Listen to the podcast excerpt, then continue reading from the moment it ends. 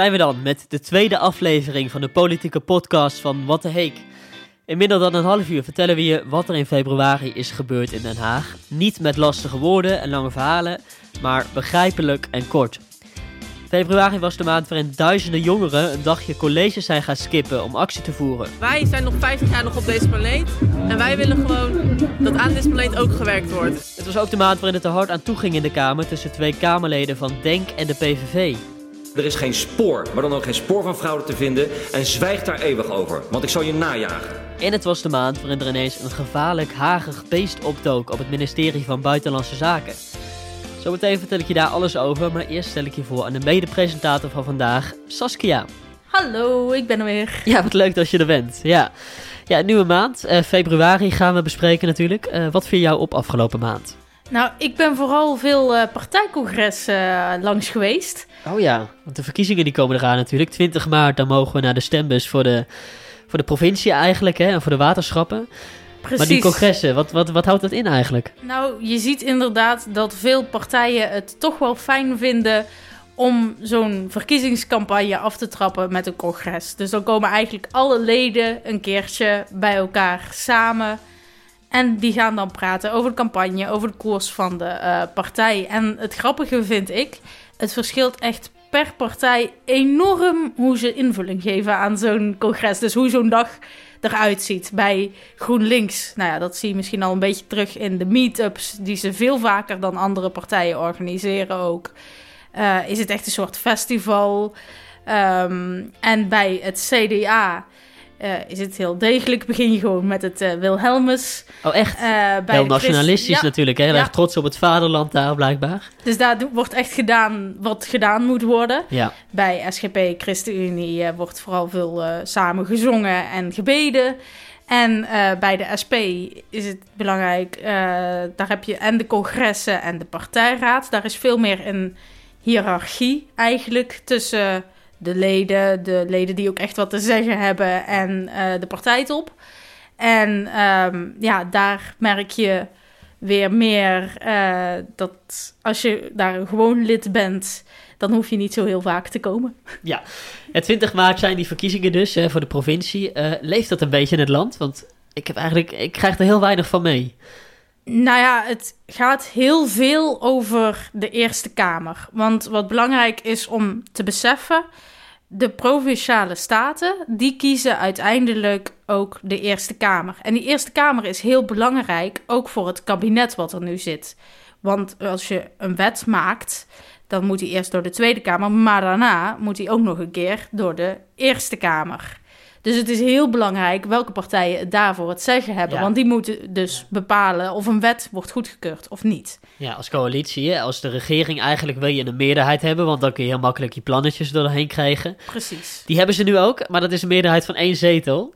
En de kans is natuurlijk groot dat ze die meerderheid van die ene zetel nu kwijt gaan raken zometeen. Precies, dus je merkt dat daar eigenlijk heel veel op gefocust wordt.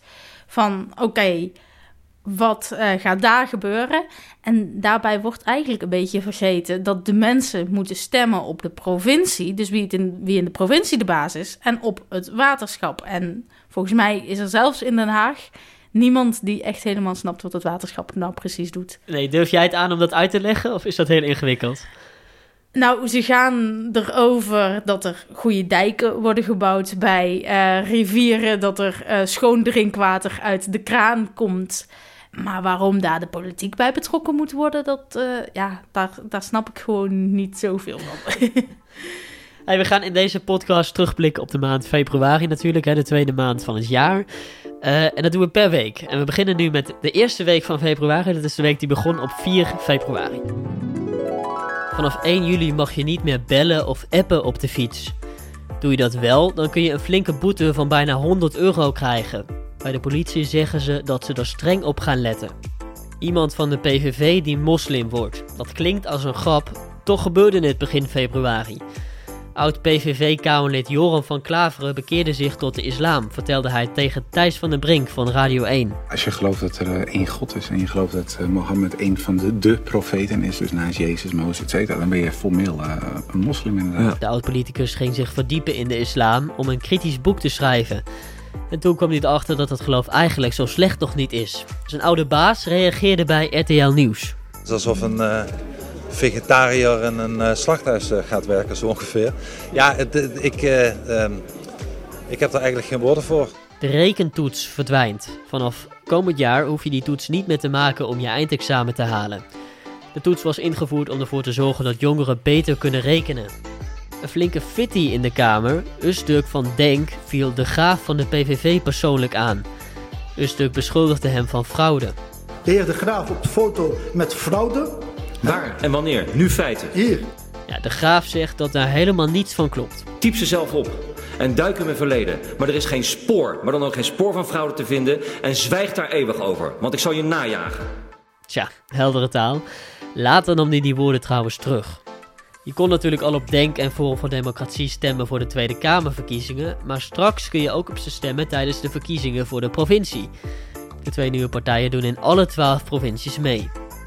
Meer dan 10.000 jongeren hebben begin deze maand een dagje gespijbeld. Ze kwamen bij elkaar in Den Haag om actie te voeren voor het klimaat. Volgens hun doet de overheid nog te weinig om de uitstoot van CO2 terug te dringen. Wij willen laten zien dat wij jongeren ook een stem hebben in Nederland. Want wij zijn de toekomst hier. Wij zijn nog 50 jaar nog op deze planeet. En wij willen gewoon dat aan deze planeet ook gewerkt wordt. En dus liepen ze een mars door de stad. Ook minister Wiebes kwam actievoerende jongeren tegen. Begrijpelijk dat dit de generatie is die baat heeft bij acties tegen klimaatverandering. Ja. Het is hun klimaat meer dan het ons, hè? Ja, heb jij daar iets van meegekregen, Saskia? Want dat was natuurlijk... Jij woont in Den Haag, dus uh, ik neem aan dat je wel wat mensen met bochtjes hebt zien langslopen bij jou thuis, of niet? Nou, dat was niet te missen, al was het maar in het centrum van Den Haag, omdat daarna heel veel jongeren dachten, oké, nu zijn we klaar. Laten we dan ook maar meteen gaan shoppen. Ja, precies. Dus want als je spijt wilt, dan moet je het goed doen. Dan doe je het de hele dag natuurlijk. Ja, dus het was zeker druk in Den Haag. En nou ja, tienduizenden jongeren die een rondje liepen. Dus het was heel moeilijk om ze niet tegen te komen, inderdaad. Ja, indrukwekkend was het. Ik zag, uh, er waren beelden van het Malieveld in Den Haag. Het is echt een heel groot plein eigenlijk, gasveld. Dat een beetje helemaal vol stond met inderdaad jongeren die daarop afkwamen. Um, wat willen ze nou eigenlijk? Ze willen gewoon dat de overheid meer doet tegen klimaatverandering? Ja, dat klopt. Ze, natuurlijk de afgelopen maanden al veel over het klimaat gegaan. Ook in Politiek Den Haag. We hebben een klimaatakkoord wat er aankomt. We hebben de klimaatwet die is ingevoerd. Dus het is niet zo dat Politiek Den Haag helemaal niks doet tegen de klimaatverandering op dit moment. Maar wat de jongeren eigenlijk zeggen is: jullie doen nog niet genoeg. Jullie zijn nog niet goed genoeg bezig. Ja. En bijvoorbeeld, eigenlijk kunnen ze met uh, Jesse Klaver uh, de hand schudden, want die zegt eigenlijk hetzelfde. Uh, bijvoorbeeld een CO2-tax voor bedrijven. Dus dat bedrijven die vervuilend bezig zijn, echt veel meer gaan betalen. En dat is iets wat Jesse Klaver ook al maanden roept en wat die jongeren nu ook roepen. Dus Jesse Klaver was heel blij met uh, deze demonstratie. Ja, dat kan ik me voorstellen inderdaad. Ja, en Rutte die heeft ook echt geluisterd hè, naar die demonstranten. Want ik geloof dat hij een paar van die demonstranten ook heeft uitgenodigd om langs te komen in zijn torentje om eens te gaan bespreken van ja, wat moeten we nou met dat klimaat? Ja, dus ze hebben wel een beetje een zin gekregen, maar gaat Rutte nou ook echt maatregelen nemen naar aanleiding van die demonstratie of dat niet? Wat Rutte eigenlijk zegt, kijk naar het klimaatakkoord, kijk naar de klimaatwet. We doen al heel veel en that's it. Ja. En uh, de jongeren zeggen nee, dat vinden wij niet afdoende, dus uh, we gaan nog lekker door. Zijn we niet heel braaf met z'n allen in Nederland? Want in België zie je dat ze iedere week de straat op gaan. En wij doen het één keer en daarna, uh, ja, het kwabbelt een beetje weg nu eigenlijk, lijkt het wel. Nou, ze komen weer terug, maar op een zaterdag. Oh, dus ja. dat maakt minder indruk natuurlijk, ja, hè, want dan spijben je niet. Ja. Dus uh, zijn wij te braaf? We zijn in ieder geval braver qua jongeren dan uh, andere landen. Maar ook in België zie je wel, het is niet zo dat ze daar iedere week met tienduizenden jongeren uh, de straat op gaan. Het is een klein clubje. In het begin was het daar wel heel erg groot, maar ook dat nam af. We gaan uh, naar de tweede week van februari. Dat is de week die begon op 11 februari, week 7. Minister Bruins heeft een motie van wantrouwen overleefd. Die was ingediend door de SP. Die partij is boos omdat er een ziekenhuis gaat sluiten in Flevoland. Alleen de PVV, de Partij voor de Dieren en DENK steunden de motie. Dat is geen meerderheid dus. Zo'n motie van wantrouwen dienen partijen in als ze het vertrouwen in iemand van het kabinet kwijt zijn. Een van de bekendste gezichten van de partij Denk gaat weg uit de Tweede Kamer. Usturk. Hij gaat van Denk naar de Eerste Kamer toe. Dan moet Denk daar natuurlijk wel minimaal één zetel halen natuurlijk. Het lijkt erop dat de politiek nog altijd een mannenwereld is. Op de kandidatenlijsten voor de verkiezingen is maar 32% vrouw, blijkt uit onderzoek van de NOS en Local Focus. Op de lijsten van de Partij voor de Dieren staan relatief gezien de meeste vrouwen. Bij de SGP kun je op geen enkele vrouw stemmen. En toen slingerde minister Blok een wel heel opvallende foto de wereld in. Daarop is te zien hoe er een groot, blauw, harig beest op zijn bureau ligt. Inmiddels weten we dat het gaat om het Brexit-monster. Daarmee wil de overheid bedrijven bewust maken van de gevolgen van de Brexit. Premier Rutte ging er ook nog even op in tijdens zijn wekelijkse momentje met de pers. Zorg dat Brexit jou niet in de weg zit, zoals die blauwe pop, eh, die blauwe knuffel. Eh, want hoe lief die er ook uitziet, het is echt een vreselijk irritant eh, poppetje. Wie er in dat blauwe pak zit is niet bekend, maar Rutte denkt het wel te weten. Ik weet wie dat is, eh, daar heb ik mijn vermoedens over gezien de bouw, et cetera. Dat is nu Hugo de Jonge, maar goed, dat zal verder uit de prijsvraag moeten blijken. Tja, Hugo de Jonge, dat is een van de vicepremiers hè, van het CDA. Eh, ik denk dat we er nooit achter gaan komen wie erin zit. Wat denk jij? Nee, het was wel heel leuk op de sociale media die dag. Want iedereen ging echt gewoon raden. Wie zou het in godsnaam kunnen zijn? Welke stagiair heeft zich moeten opofferen om in een blauw pak gehesen te worden? Uh, ook mensen die al opgestapt zijn in de politiek, dus die al weg zijn uit de politiek. Bijvoorbeeld Halbe Zijlstra. Daarvan werd gezegd, oh, hij zal vast een dagje terug Goeie zijn vriend gekomen. van Rutte ook, hè, dus het zou kunnen. Precies, hij zal vast een dagje terug zijn gekomen. Hij was ook de vorige minister van Buitenlandse Zaken. Om even het Brexit-monster te spelen. Ja. En ik ben ook vooral heel benieuwd of we het Brexit-monster nu nog terug gaan zien. Want het was... Ik zie hem heel weinig, inderdaad. Precies, ik heb hem niet meer gezien sinds die ene foto. En die ene foto was natuurlijk een super slimme zet van Blok, want iedereen had het erover. Maar dan lijkt het me ook wel handig om hem vervolgens terug te laten komen. Ja. Als hij zo populair is. Het is een actie die zich echt richt op bedrijven natuurlijk. Dus in die zin snap ik het wel. Maar ik heb hem echt nooit meer zien opduiken naar die ene tweet, inderdaad. Als ik in de politiek zou zitten, zou ik het breder trekken dan die bedrijven. Want natuurlijk, die bedrijven die gaan er heel veel last van hebben. Maar ik vind dat Brexit-monster zo leuk. Laat hem lekker vaker Ja, joh. terugkomen. Want wat is iets wat jongeren kunnen gaan merken van die Brexit zometeen? dat sommige dingen duurder gaan worden eh, die uit het eh, eh, Verenigd Koninkrijk komen. Ja, want dan moeten ze allemaal belasting gaan betalen. Er moet weer een douane komen. En dat kost allemaal geld natuurlijk. Waardoor ook producten uit dat land duurder kunnen worden, eventueel. Precies. En ook niet onbelangrijk, als je een stedentripje naar Londen wil, dan wordt dat ook moeilijker. Ja, want je moet een visum aanvragen waarschijnlijk dan, hè? Want je kunt niet zomaar naar een land buiten de Europese Unie zonder zo'n visum aan te vragen. Dus heel veel gedoe waarschijnlijk als je straks even met vakantie wil in Engeland of eh, een dagje naar Londen toe wil. Gaan we door met de volgende week van februari. Dat was eh, week 8. Dat is de week die begon op 18 februari. Je bent straks verplicht om een helm op te doen als je met de snorfiets gaat. Een meerderheid in de Kamer is voor een wet die dat verplicht. Het is alleen nog even de vraag wanneer die wet ingaat. Het kabinet heeft een fout gemaakt bij het voorspellen van de energierekening van dit jaar. Bij het maken van de sommen hebben ze oude cijfers gebruikt. Minister Wiebes legt uit wat dit nu gaat betekenen voor mensen. Wat iedereen koud op het dak valt, is dat de prijzen voor elektriciteit en de prijzen voor gas hoger zijn dan verwacht en hoger dan eerst. En mensen zien dus een hogere rekening voor de energie. Dat is een uiterst pijnlijk iets. Leidde tot veel woede in de Kamer. Volgens de SP is het een schandaal. En bij de ChristenUnie zeggen ze dat het slecht is voor het vertrouwen in de politiek. En toen was er midden in de vakantie ineens groot nieuws. Minister Hoekstra kwam met een extra persconferentie. Om het publieke belang van Nederland te kunnen waarborgen, heeft de Nederlandse staat besloten om aandeelhouder te worden in de holding Air France KLM. Ja, belangrijke persconferentie, maar ik snap daar helemaal niks van. Wat zegt hij nou eigenlijk? Ja, het waren hele moeilijke woorden van minister Hoekstra. Hij is dus de minister van Financiën. En ik, ja, het is ook best wel moeilijk en ingewikkeld wat hij heeft gedaan. Maar ik ga toch proberen om het uit te leggen. Als je een klein bedrijfje hebt, dan is het eigenlijk heel simpel. Dan is er één baas, de directeur, en die beslist wat het bedrijf doet. Maar als je nou een heel groot bedrijf hebt, zoals KLM, KLM is een heel groot bedrijf, dan heb je meerdere mensen die beslissen wat er gebeurt met het bedrijf. En waarom is dat? Omdat de directeur aandelen weggeeft. En aandelen kun je kopen. En daarmee word je als persoon die die aandelen koopt ook een beetje de baas van zo'n bedrijf. Um, Zoekstra wilde eigenlijk meer te zeggen hebben bij dat bedrijf, hè? want hij heeft aandelen gekocht, oftewel Nederland heeft aandelen gekocht.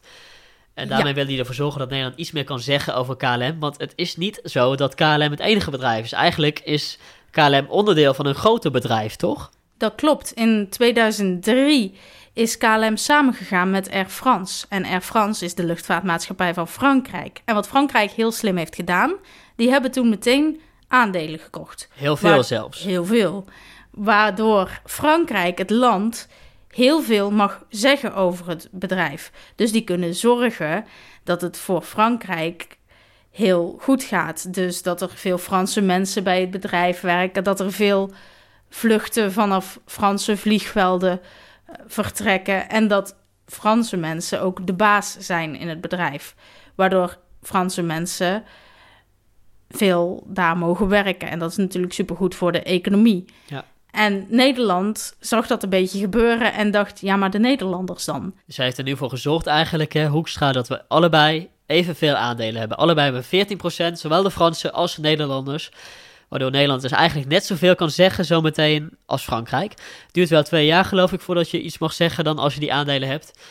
Maar een belangrijke stap denk ik voor Nederland. Het kost wel veel geld, 680 miljoen euro. Uh, maar het betekent wel dat Nederland iets meer inspraak heeft in wat er met dat belangrijke bedrijf uh, gebeurt zometeen. Ja, we zijn er doorheen. Dit was de maand februari. We hebben een beetje alles uh, besproken wat belangrijk was in februari 2019. Wat is jou bijgebleven eigenlijk? Is er nog iets waarvan jij denkt van, oh, dat was zo belangrijk, dat heeft zoveel indruk gemaakt? Dan is Bobke Hoekstra toch wel de politicus van deze maand. Die heeft het echt goed gedaan. De Fransen waren niet zo blij nee, want hem. hij moest nog even op het matje komen in Frankrijk om uitleg te geven. Want die Fransen hadden zoiets van, waar ben je mee bezig ineens? Precies, dus die waren not amused. Maar je merkte wel dat andere landen zeiden, oh, dat heeft hij best wel uh, goed ja. gedaan. Want hij heeft het natuurlijk allemaal stiekem gedaan, die aandelen gekocht. Daarom waren de Fransen dus ook boos.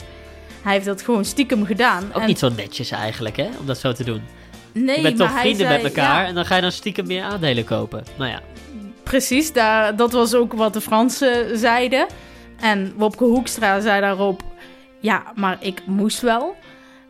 En uh, andere landen hadden zoiets, nou, dat is best wel een lefgozer, die, uh, die Wopke. Ja, mijn volgende vraag was, wie was een beetje de politicus die eruit sprong in de afgelopen maand? Ja, dat nou, was Hoekstra dus. dan, denk ik, ja, hè? Ja. ja.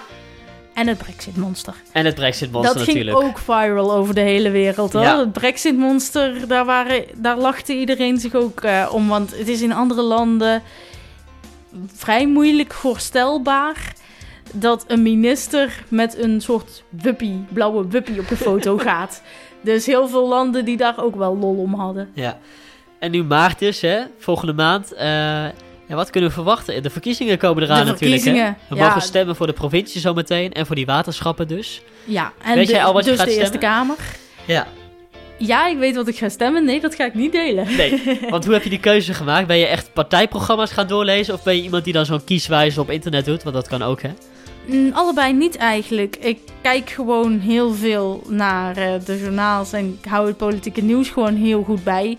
En dan let ik een beetje op wie wat zegt.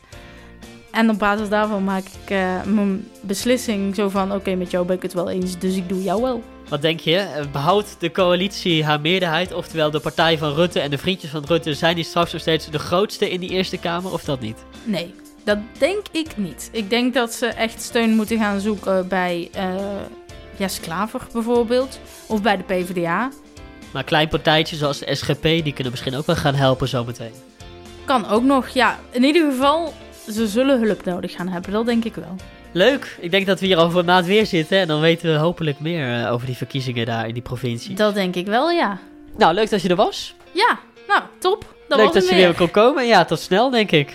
Tot snel. We zijn klaar. Dank u wel.